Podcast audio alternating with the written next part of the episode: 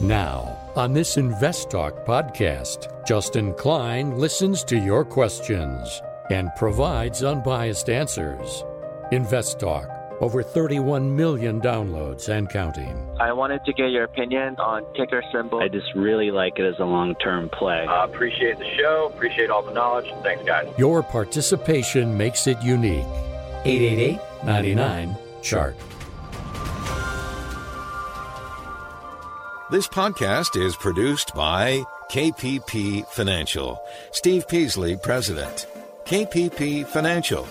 Independent thinking, shared success. And now today's podcast.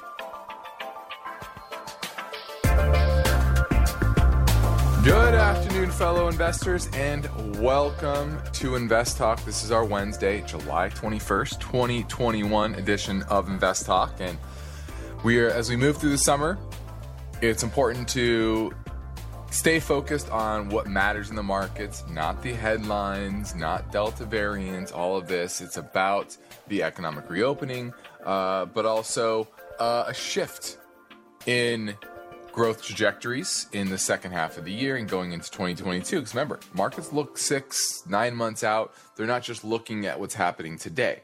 And they're going to start to discount the bit of a slowdown in the economy in the second half of the year. And that brings opportunity, but also risk. So it's important for you to keep your eye on the ball. In today's program and podcast, I'm going to do my best to help you with that process.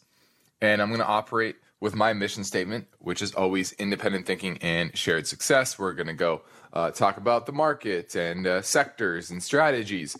All of that, as I speak about it, will be presented without bias. And I'm just going to give you the facts as I see them in front of me, as well as using my 20 plus years of investment experience. Now, I'm Justin Klein, and of course, I encourage you to contact me with your finance and investment questions. And when you do that, you get to shape the show to your liking. I can talk about whatever I want, but ultimately, I want to know what is on your mind. So that's why I encourage you to interact with us right now during our live stream program from 4 to 5 Pacific time. Or you can leave a question on our Anytime Invest Talk voice bank. Either way, that number is always 888-99-CHART, 888-992-4278. So let's get to our first listener question now. Hey guys, my name is Lance from San Antonio, Texas. I was interested in IIPR, Innovative Industrial Properties. I invested a pretty good percentage of my portfolio in it. Yesterday, they were talking about the Fed legalizing marijuana. I was basically curious what that would do to this REIT, basically, since they make a lot of their money off the premium that they charge these marijuana growers. We'd love to hear y'all's answer. I'll be listening to you on the podcast. Thanks a lot. Well, this is Innovative Industrial Properties. This is a company that we own, four clients have for some time. We like it. And you are right that they create a lot of value for the growers by going into municipalities that allow for grow facilities and getting facilities licensed, and they lease them out at very high rates. And that's why they're growing so dramatically. Earnings up 31% last quarter, year over year. Revenue up 103%. Yields 2.6% now. This is a REIT. And a full federal legalization would hurt them. It would. But I don't see that happening, at least under the Biden administration. There's no indication. But that is something he's looking to do.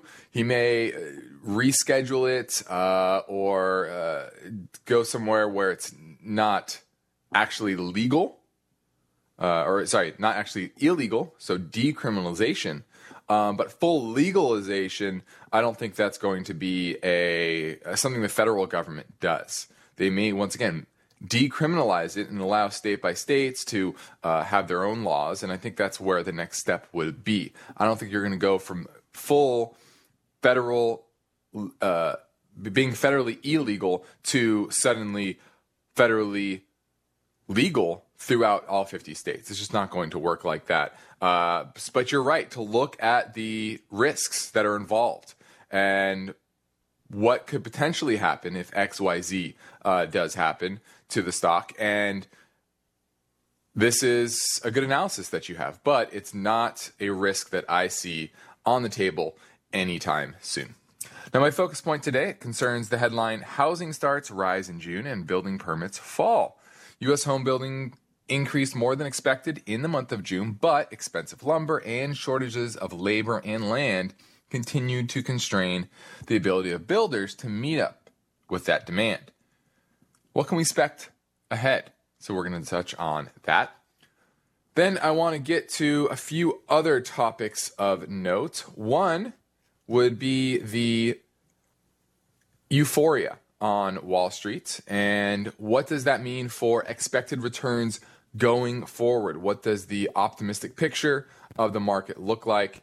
And whether that is instructive to understand where equity valuations and profits and returns are likely to go.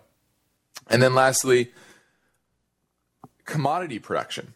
So commodity production has been typically when prices go up, that brings on new production. Well, that's not happening right now. And I'm going to say why that is and why this is a strong indication that prices for commodities are going to stay relatively elevated over the longer term. So that's what's on my mind, but ultimately I want to know what is on your mind. 888-99-CHART, 888-992-4278 is how you get through and ask your question on today's show. Let's check it on the market. The S&P was up 35 points, a strong snapback rally from that sell-off on Monday. You had 2 days in a row, follow through to the upside, and it's once again saying the market's telling you that the Delta variant is not a factor. If it's saying this is a buying opportunity for the value names, for the names that are going to benefit from the economic reopening. And that's what you should take from the last few days or last couple of days in the market. And I would continue to stay with the market, especially rotating to those value names. Now we're heading into a quick break, but our objectives remain the same. We want to help you. We want to help you achieve your own version of financial freedom, and our phone lines are open right now at 888-99-CHART.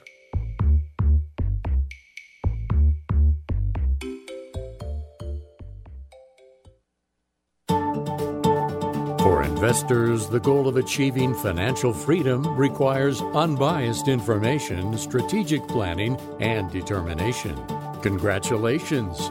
You found the podcast that is dedicated to helping you succeed. Invest Talk. Hi, this is Donald, and I'm from Pennsylvania. Going to establish a position in a tanker company. Two possible choices. One is NAT, Nordic American Limited Tanker Company. This one is a little bit smaller than the second one, which is DHT Holdings. Just wanted to know which one is at the better buy point and what upside, and out of those two, which one either of you would prefer. I seem to be leaning more towards DHT Holdings. It's a bigger company and in better shape. And is this the right time for that particular play? And thinking that it has some definite upside potential because of the COVID opening and a lot of the shipping disruption in the oil market. So would love to hear your opinion. Thank you. And I'll listen for your comment on the podcast. Bye. All right. Looking at DHT Holdings and Nordic American Tankers, excuse me. And these are obviously tanker companies. And the first thing I noticed about these names is that they're in the single digits. NAT is trading at $2.79 at the close today. And DHT is trading at $5.93 at the close today. And I want to zoom out and look at the longer term picture. And both of them look fairly value destructive, because the price when they first went IPO is much, much higher than it is today. Although they do pay consistent dividends, and that's part of it as well. But then I go to their return on invested capital, return on equity over the past decade, and both of them are in the single digits and vacillate between positive and negative, and they're just not great great businesses. And then I look at their shares outstanding. Nordic American Takers had 47 million shares outstanding in 2011. They have 150 million shares outstanding today, so more than tripled over the last decade. And then DHT had 5 million shares outstanding in 2011. Now they have 171 million. So what it's telling me is they're just constantly issuing shares to pay that dividend. I don't like either of these names. The charts look terrible. And the economic fundamentals don't look good either. So the first thing I would say is don't focus on the fact that you might be looking at, oh, they pay a high dividend. The stock looks cheap because it's trading in the single digits. I would not be looking at it that way. Now, if I'm picking one or the other, I'm doing DHT because it has better cash flow. The chart is certainly much, much better. NAT is near a 52-week low. But I wouldn't want to own either one of these. If you're looking for to capitalize on the shipping, I guess, boom, shall you call it? I like the third-party logistic companies that can source the movement of these goods, and they have different avenues for that, like a DHT. They source their shipping from a DHT or an NAT, and they can charge an elevated margin. They have much more consistent of a business. So I'm not liking either of these names. I would look for a third-party logistics company. But if I'm picking one, if I have to, if you're twisting my arm, it'd be DHT. Now, when people invest the time to leave an Invest Talk podcast review on iTunes, we'd like to thank them for their courtesy by getting to their question quickly. So here's some questions from iTunes reviewers. All-Star Miner says, can you provide an assessment on Rocket Mortgage? I'm looking to buy. What's a good price? And where do you see it down the road? Now, Rocket Mortgage, I believe this is a recent IPO. And let's see here. Yep, it is a recent IPO. And like most IPOs, they tend to inflate their numbers in the near term to get high valuations, etc. And this is a company that made $4 a share in 2020, but expected to make $2 this year and only $1.51 next year. So what's happening with the business here? $35 billion market cap. And I'm just not getting excited about this, to be honest with you. Let me take a look at the chart here. Yeah, the chart has just been really bouncing around. Since it went IPO, it's below all the major moving averages. I'm not excited about this name. I really am not with the $35 billion valuation and the fact that analysts are expecting their earnings to fall 60% from 2020 levels. Why? I want to know why that is. So I'm going to pass on it until I have better clarity on that. Now, Kyle asks, was wondering what you guys thought of Goldman Sachs on the pullback. Now, Goldman Sachs is benefiting from an environment where there's a lot of equity issuance and bond issuance, and just the investment world is on fire, and they're an investment bank, and they're doing very, very well. Now, is it my favorite area of the financial services industry? No. But of the investment banks, Goldman is one of the best out there. So I would, if you're looking to gain exposure to the investment banks, this is probably a good one. Where would support be? Now, it hit support at the 100-day moving average here on Monday and has had a nice bounce. But technically, it's still looking like it's weakening. And I would be looking for an entry. Let me run some levels here for you. I'm going to go with $295, somewhere in that area. That would be a great buying opportunity for Goldman Sachs. Right now it's at $373.50. So that's where I'd be buying it on a pullback. Thanks for the review, Kyle. Now, please tell your friends and family members about our free Invest Talk podcast. And don't forget to rate and review. Now, you're listening to Invest Talk. I'm Justin Klein. Your goal of financial freedom will require the right information and effective strategies. So we should talk about whatever is on your mind, and your participation is vital. So we're taking your calls live at 888-99-CHART. This is Invest Talk. Is your portfolio balanced? Is it optimized? Is it delivering the types of gains you want and need to achieve financial freedom? Well, turn up the volume, because there are many questions that deserve unbiased answers. And Justin Klein is here now, ready to take your calls live. 888-99-CHART. Now, my focus point today concerns the headline, Housing Starts Rise in June and Building Permits Fall. And let's unpack this a little bit. Now, U.S. home building increased more than expected in June, although expensive lumber, shortage of land and labor constrained builders' ability to really take full advantage of an environment where there's a lot of demand for housing and very, very low inventory. Near record low inventory. Now, data for May was revised down to 1.5 million units from a previous, 1.54 from a previous 1.57. And then housing starts overall rose 6.3% to a seasonally adjusted 1.643. So it depends on how you look at it. The previous month was revised down, but the current housing starts beat. But starts still remain below the March rate of 1.725 million units. So they're building more homes, but it's not at the same level as we saw just a few months ago. Now, what was more interesting was that permits for future home building, that fell again.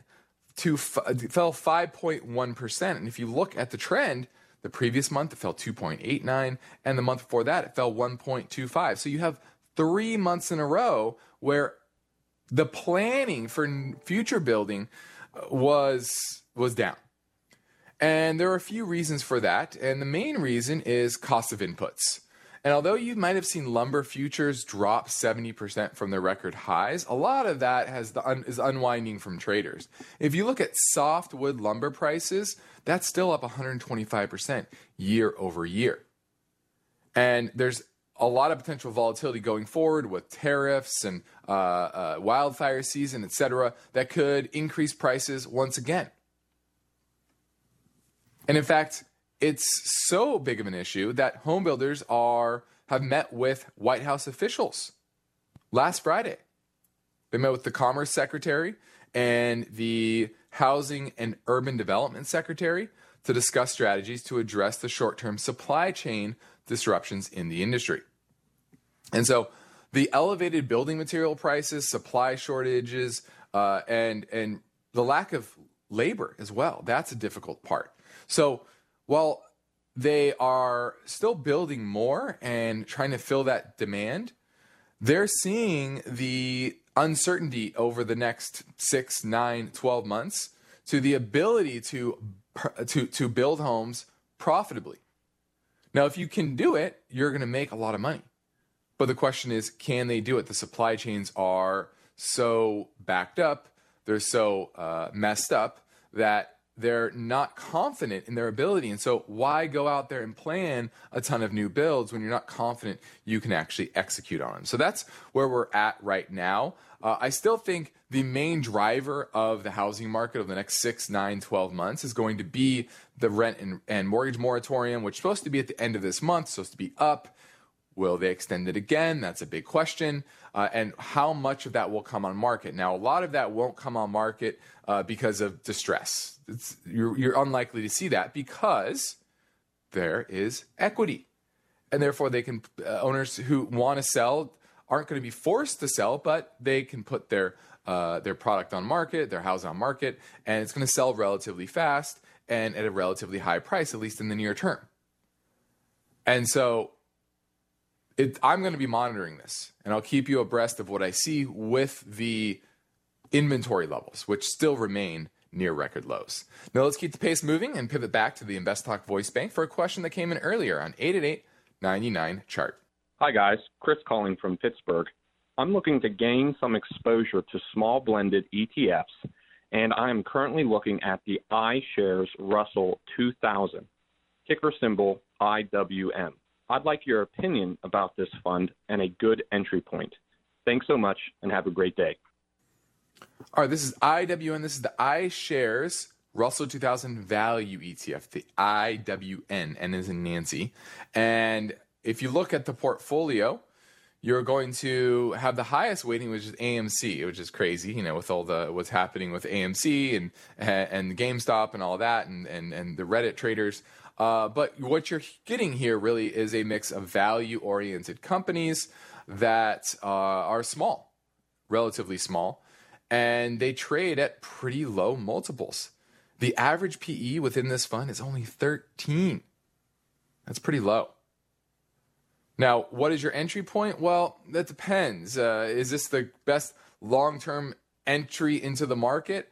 Probably not, but you saw a bit of volatility on Monday, and you're likely to see more volatility throughout the second half of the year. And if I'm looking to gain exposure to this ETF, which is on the side that I would like to gain exposure to, in the area of the market that I would like to gain broad exposure to, then I would just be looking for pullbacks, volatility in the market to be adding. These aren't real technical levels that you really want to be purchasing. That's not really how you buy an ETF. Maybe an individual stock, but not an ETF. So I like the name. The expense ratio is about 0.25%, which is a little high for an ETF, but it's a small cap ETF, so you're expected to pay a little bit more. Now, on the next Invest Talk, this story. Corporate earnings for 2021 are expected to come in 14% higher than originally forecasted, but in the end, do stock market records rest more on faith than corporate profits? I will analyze that tomorrow, but for now, I'm Justin Klein, and I'm ready to take your questions live at 888-99-CHART.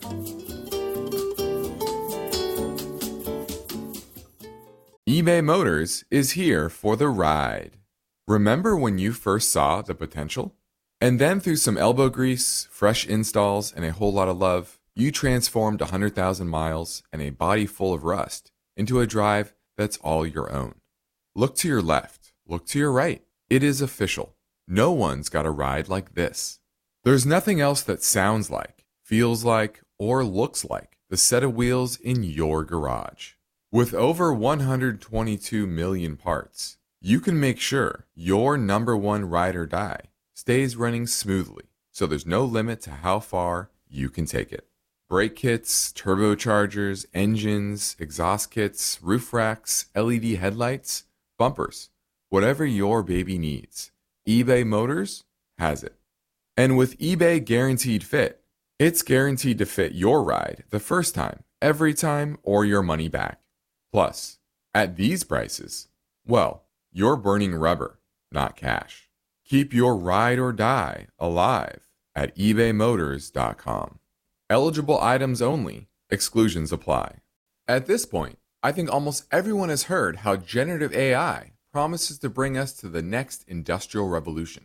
AI is already shaping society with an impact on daily life that echoes the transformative significance of electricity or the internet. As we take steps to embrace the potential of generative AI, we need to remain vigilant with regard to its exploitability. This is where HackerOne comes in. HackerOne's AI Red Team addresses the novel challenges of AI safety and security for businesses that are launching new AI deployments. The HackerOne approach involves targeted offensive testing by harnessing the collective skills of ethical hackers who are proficient in AI and prompt hacking. In short, AI red teaming is the practice of stress testing AI models and deployments to make sure they can't be tricked into providing information beyond their intended use, and that security flaws can't be exploited to access confidential data or systems. HackerOne seamlessly integrates with your existing tools to enhance communication and collaboration across development, security, and IT teams. So, stay ahead of the game in the battle against cyber threats with HackerOne's attack resistance platform.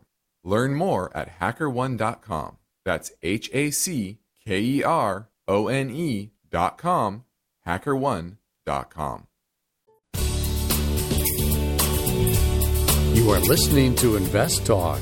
Every Friday on the program and the podcast, Steve Peasley shares highlights from the newest edition of the KPP Premium Newsletter. Listen Fridays to Invest Talk. And now, Steve and Justin welcome your calls and questions.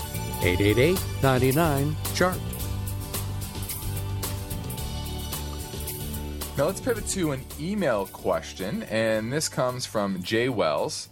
And the question is, I am 31, working with a company that offers a 401k, also practice real estate. I have multiple accounts active to save for retirement. Before I was working a job with a 401k, I had a traditional IRA with PNC. I sporadically made contributions. I also have that set to aggressive because I feel I'm young enough for the growth. This year, I started an Acorns account, and money goes in as I use my credit card. I dabble with retail investing through Robinhood. My question is, do I have too much going on at once? Should I continue to contribute to all these accounts? Should I reduce and focus on one particular? And the answer is broadly yes. Now, if you have some kind of set and forget it type of strategy, some robo-advisor, and you have confidence in their ability, or you have a professional advisor like us, and you're confident in their ability to adjust to the markets and make the right allocation decisions for you over the medium and long term, then I would say you don't have to worry about that. But when you're doing this all yourself, when you have real estate, you have your own 401k, you have an IRA, you have Acorns, you have Robinhood, there's too much going on here. So the first thing I would say is get out of Robinhood. Nobody should have a Robinhood account. It's so crazy that people have Robinhood accounts with all the issues that are going on, the lack of customer service. And the only reason anyone has a Robinhood account in the first place was free commissions. But Fidelity, TD, Schwab, E-Trade, all these big brokers that have customer service, way more support, way more research, everything, are zero commission as well. So what is the point of having Robinhood? You should not have your money at Robinhood. End of story. I've seen too many issues. We've moved accounts over from Robinhood, and it's a disaster trying to deal with Robinhood. Get your money out of Robinhood ASAP. That's all of you. Get to a big broker. Now, you said you have an IRA with PNC. Usually that's not good to have an IRA at a bank. They're limited options, really probably putting you in mutual funds. They're probably not commission-free trading any either. So I would try to consolidate as many of your accounts as you can into one broker, a Fidelity, a Schwab, a TD, an E-Trade, etc. The companies that are big, insured, and have good customer service, long track record, and make your life simple. Now, the 401k, you're probably going to have to keep that with your employer. You can't really do much about that. If you change employers, obviously roll that into your IRA, etc. But try to consolidate that A into all one broker. Okay, that's first thing. Then combine accounts. Make sure you combine all your IRAs, all your individual accounts or joint accounts into one account as well. And then you can decide what you want to do with it. Whether you want to, most of these big ones have their own robo-advisory services, or you put it with an advisor like us, or you do it all yourself. And that can keep your focus a lot better. Then you have to log in to one place or maybe only one or two places with your 401k. Okay, so yes, I would consolidate all of that as quickly as possible. This is Invest Talk. Our phone lines never close, so please, sorry, I hit my mic there. So people leave their finance and investment questions day and night, 24/7.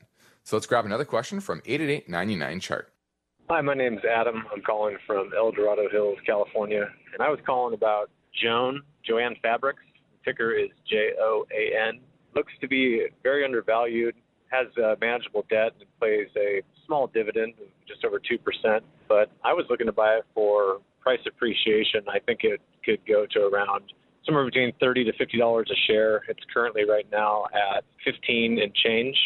I was just wondering what you thought about this for a longer-term investment, anywhere from 3 to 5 years. I was looking to just dollar cost average into this over the next few years and have it be one of my core holdings. Anyways, just want to get your thoughts on it. Look forward to hearing from you on the podcast. Thank you.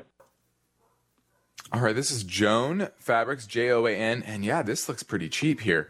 They're going to make $5.31 this year, but $2.84 next year, and $3.01 in 2023. So it's probably going to level out around that $3 level. 2021 is maybe a bit of an anomaly, but even so, their free cash flow trailing 12 months is $236 million. It's only a $677 million market cap company.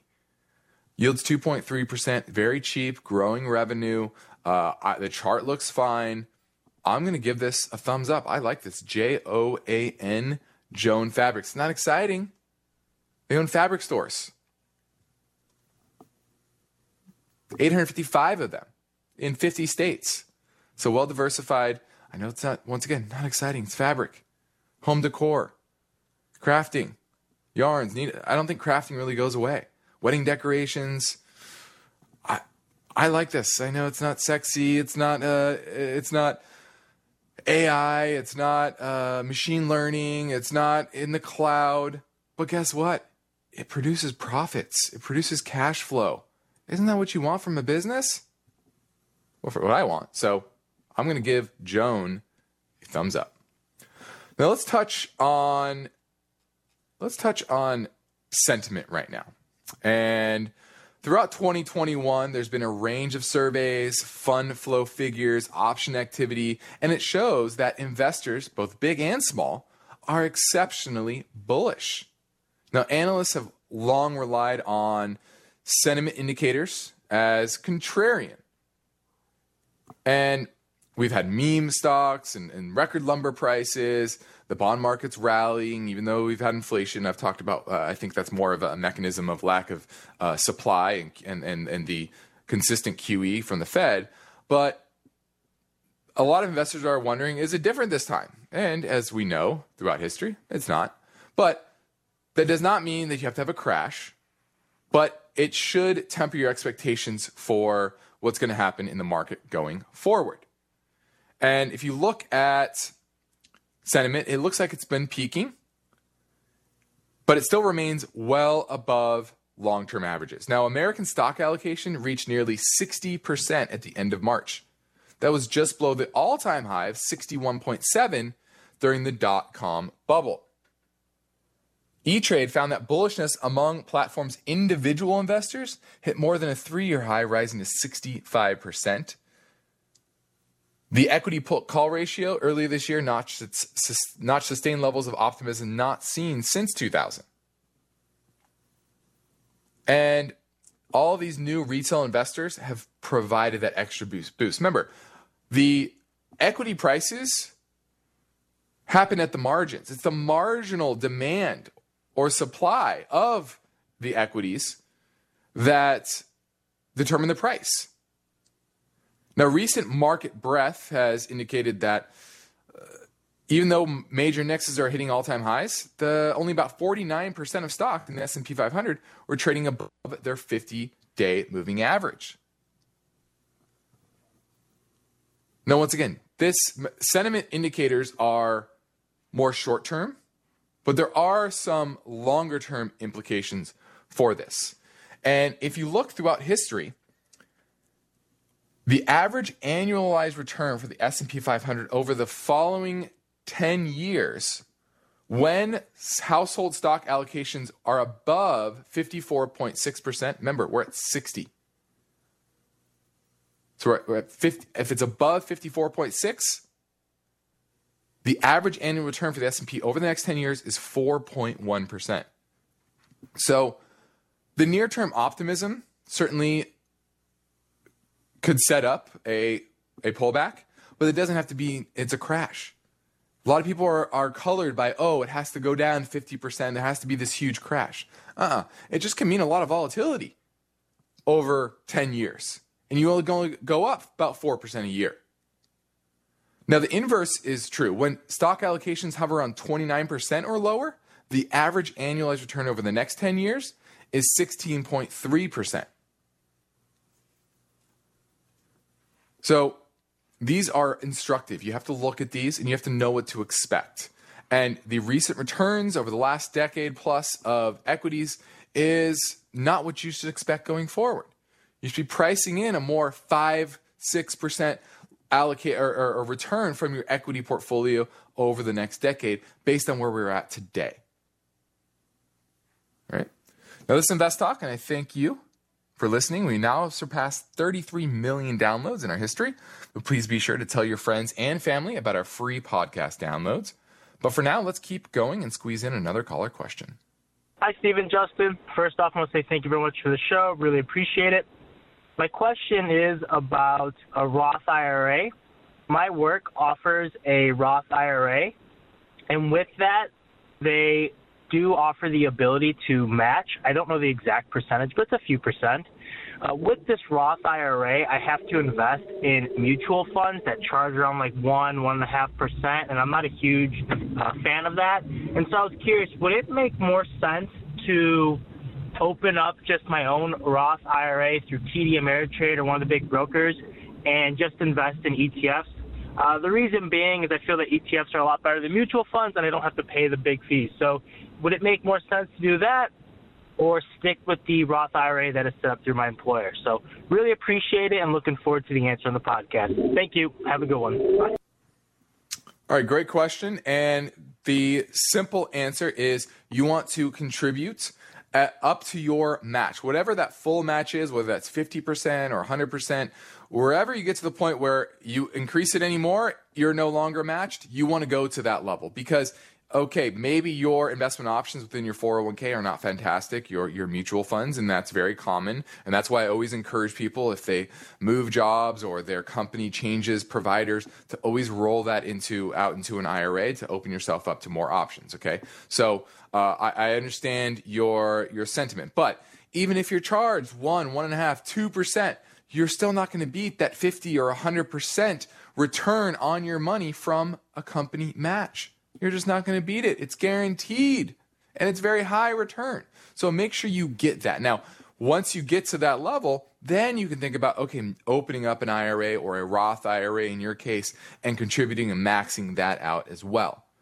And then if you have more to save, then you can maybe go back to your 401k and increase that a little bit more. But that's kind of the order of operation that you want to think about when going over your contributions to your retirement accounts. Make sure you get that full company match. Every free dollar they're going to give you, make sure you're getting it. Now let's head to a live caller and talk with Zach in Indiana. He's looking at CRM, which is Salesforce. Hi, this is Zach. I just had a quick question about Salesforce and what a good entry point for them would be, given that the news around them acquiring Slack today, the deal finally went through. I was just kind of curious on your guys' thoughts for the stock and all that. All right. This is Salesforce.com, and this is one of the largest and one of the early movers in the cloud software space, $224 billion market cap. And it's been consolidating here since, what's the date on that? Big move higher. That was August of last year. It surged from about $200 a share, hit as high as $280, and has been consolidating in this range between $280 and $200 for a while. Now we're in the middle of it, $242 a share. And this is a consistent, strong business growing their earnings and cash flow. Trailing 12 months, $5.6 billion in free cash flow. What I don't like is they continue to issue more and more shares. Why? Why do you need to issue more shares? It's equity compensation packages that I think are probably out of control. They've gone from 541 million shares outstanding in 2012 to nearly double that, 937 million today. So that's my biggest worry is that, yeah, you're getting more growth, but you're getting more dilution as well. And the return on equity, return on invested capital have been pretty modest, and that worries me a bit. But I like the company overall. I don't necessarily love the Slack deal, especially with what Microsoft is doing with Microsoft Teams and embedding it a lot more in the next version of Windows. I think that's going to kind of hurt the uptake of Slack. We use Slack, but we don't. We just have that kind of the basic version, and we may go to Teams after we see what Windows 11 looks like. So I don't love that part of it, but I do like Salesforce overall. CRM is their main revenue source, and they're the leaders in a lot of industries in that way. So I like the chart. I like the business. Once again, I don't love the Slack deal, but I like the cash flow. I love consistency there, and yeah, so there's some good and some bad, but it's not at a valuation yet where I would love it because we're still at a $220+ billion market cap, and their operating earnings yield is only 0.4%. Enterprise value to EBITDA is 55, trading at 10 times revenues. So I'm okay on it. It is on my watch list for the right price, closer to 175, 180. I think I would I would go with it. Do you own it, or are you looking to buy it? Well, I'm actually in a position at Salesforce now, just starting, and they have basically the stock discount for employees. So I was just kind of curious on how I should approach. I think I get a 15% discount is what I've heard during orientation. So I was just kind of curious on whether or not I should be looking into that and, you know, buying as many shares as I can. I would probably do that and take that 15%. But as you get to long term and you get the long term capital gains on those purchases, then I would start to sell them and try to utilize that 15% discount and that long term capital gains to build over time and make sure it doesn't get too big a percentage of your overall portfolio. Try to limit to about 10% of your overall retirement assets. But I like Salesforce as a company. I like that 15% discount, but make sure it doesn't get too high a percentage of your assets. This is Invest Talk. I'm Justin Klein, and we have one goal here, is to help you achieve your own version of financial freedom. And our work continues after this final break. So if you're going to call, you want to do it right now at 888-99-CHART.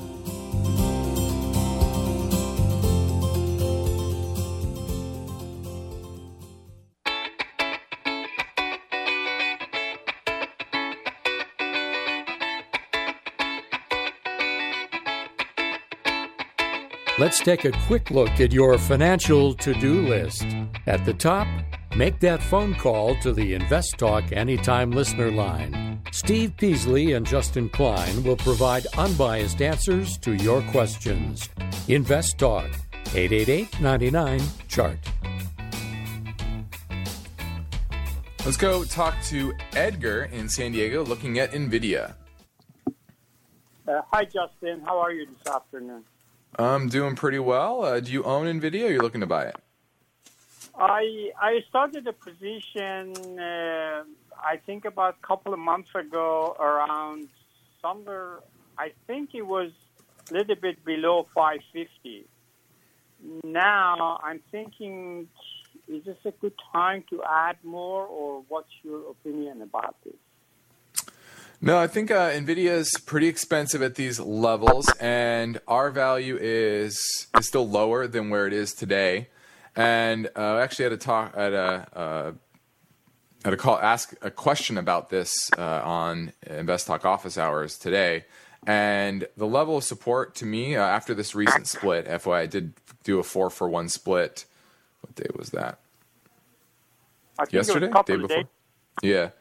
Now it's at 194, so roughly 800 split adjusted, and it's about 140 is the support level. But my value is right around there, right around 140. So at 194, I think it's overvalued. So I'd be patient on buying more at these levels.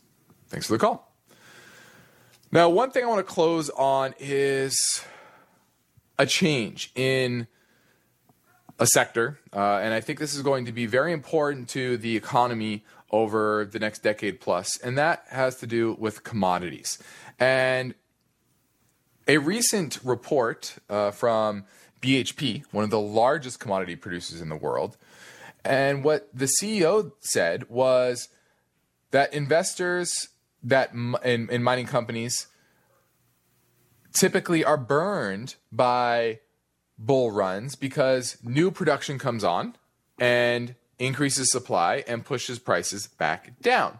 And the economic viability of a lot of those mines that are put on are not that great at much lower commodity prices. And historically, that's what you've seen. The last major big commodity bull run back in 2008, 2007, all these companies invested in huge, huge production. That's not the case in today's world right now. And they're talking about it actively. Global miners are favoring profits and returns to investors. So dividends, stock buybacks, over putting money into new mines. Now, the world's top 40 miners are expected to report a combined net profit of $118 billion in this year. That's up from $70 billion last year, $61 billion the year before. But it expects growth of output in the 12 months through June of next year to broadly match previous year's production So no new supply on net. BHP has a project pipeline that's almost empty. During the last bull market of commodities, they had 18 major projects that were completed. Now they just have 2 in development. And so they've learned from the previous cycle. And you also have ESG pushing them to not produce new supply of oil and natural gas and coal and copper and lead and cobalt. But these are all things, for the most part, that go into electric cars, new renewable energy products, and are going to be in high demand if you want to shift in an ESG world to more sustainable energy. We're really moving from an environment where we're getting our energy from oil and carbon sources to metals, using metals, copper, lithium, cobalt, etc., to convert light into energy. So the industry has a great track record of being very cyclical, and it usually ends in tears. And so while they're still looking for new opportunities, they're very selective, and this is likely to keep the price of commodities relatively high for the foreseeable future because there's just not a lot of new supply, and they're not investing in it. I'm Justin Klein, and this completes another Invest Talk program. Steve Peasley and I thank you for listening. You can get your free downloads anytime at iTunes, Spotify, or Google Play, and be sure to rate and review. Your positive rating raises our profile and helps spread the word and gets more great questions into the show. And if you leave a brief question with your rating, we will prioritize your answer. You can browse by topic as well over at investtalk.com. 401k, cryptocurrency, Chinese stocks, precious metals, whatever it is, you can browse over there. Independent thinking, shared success. This is InvestTalk. Good night. Because of the nature of the interactive dialogue inherent in the format of this program, it's important for the listener to understand that not all comments made will apply to them specifically. Nothing said shall be taken to be investment advice, or shall statements on this program be considered an offer to buy or sell securities. Such advice is rendered solely on an individual basis, and at times will require that the investor review a prospectus before investing. InvestTalk is a copyrighted program of Klein Pavlis Peasley Financial, a registered investment advisor, which retains all rights. For more information regarding KPP's investment advisors, call 1-800-557-5461.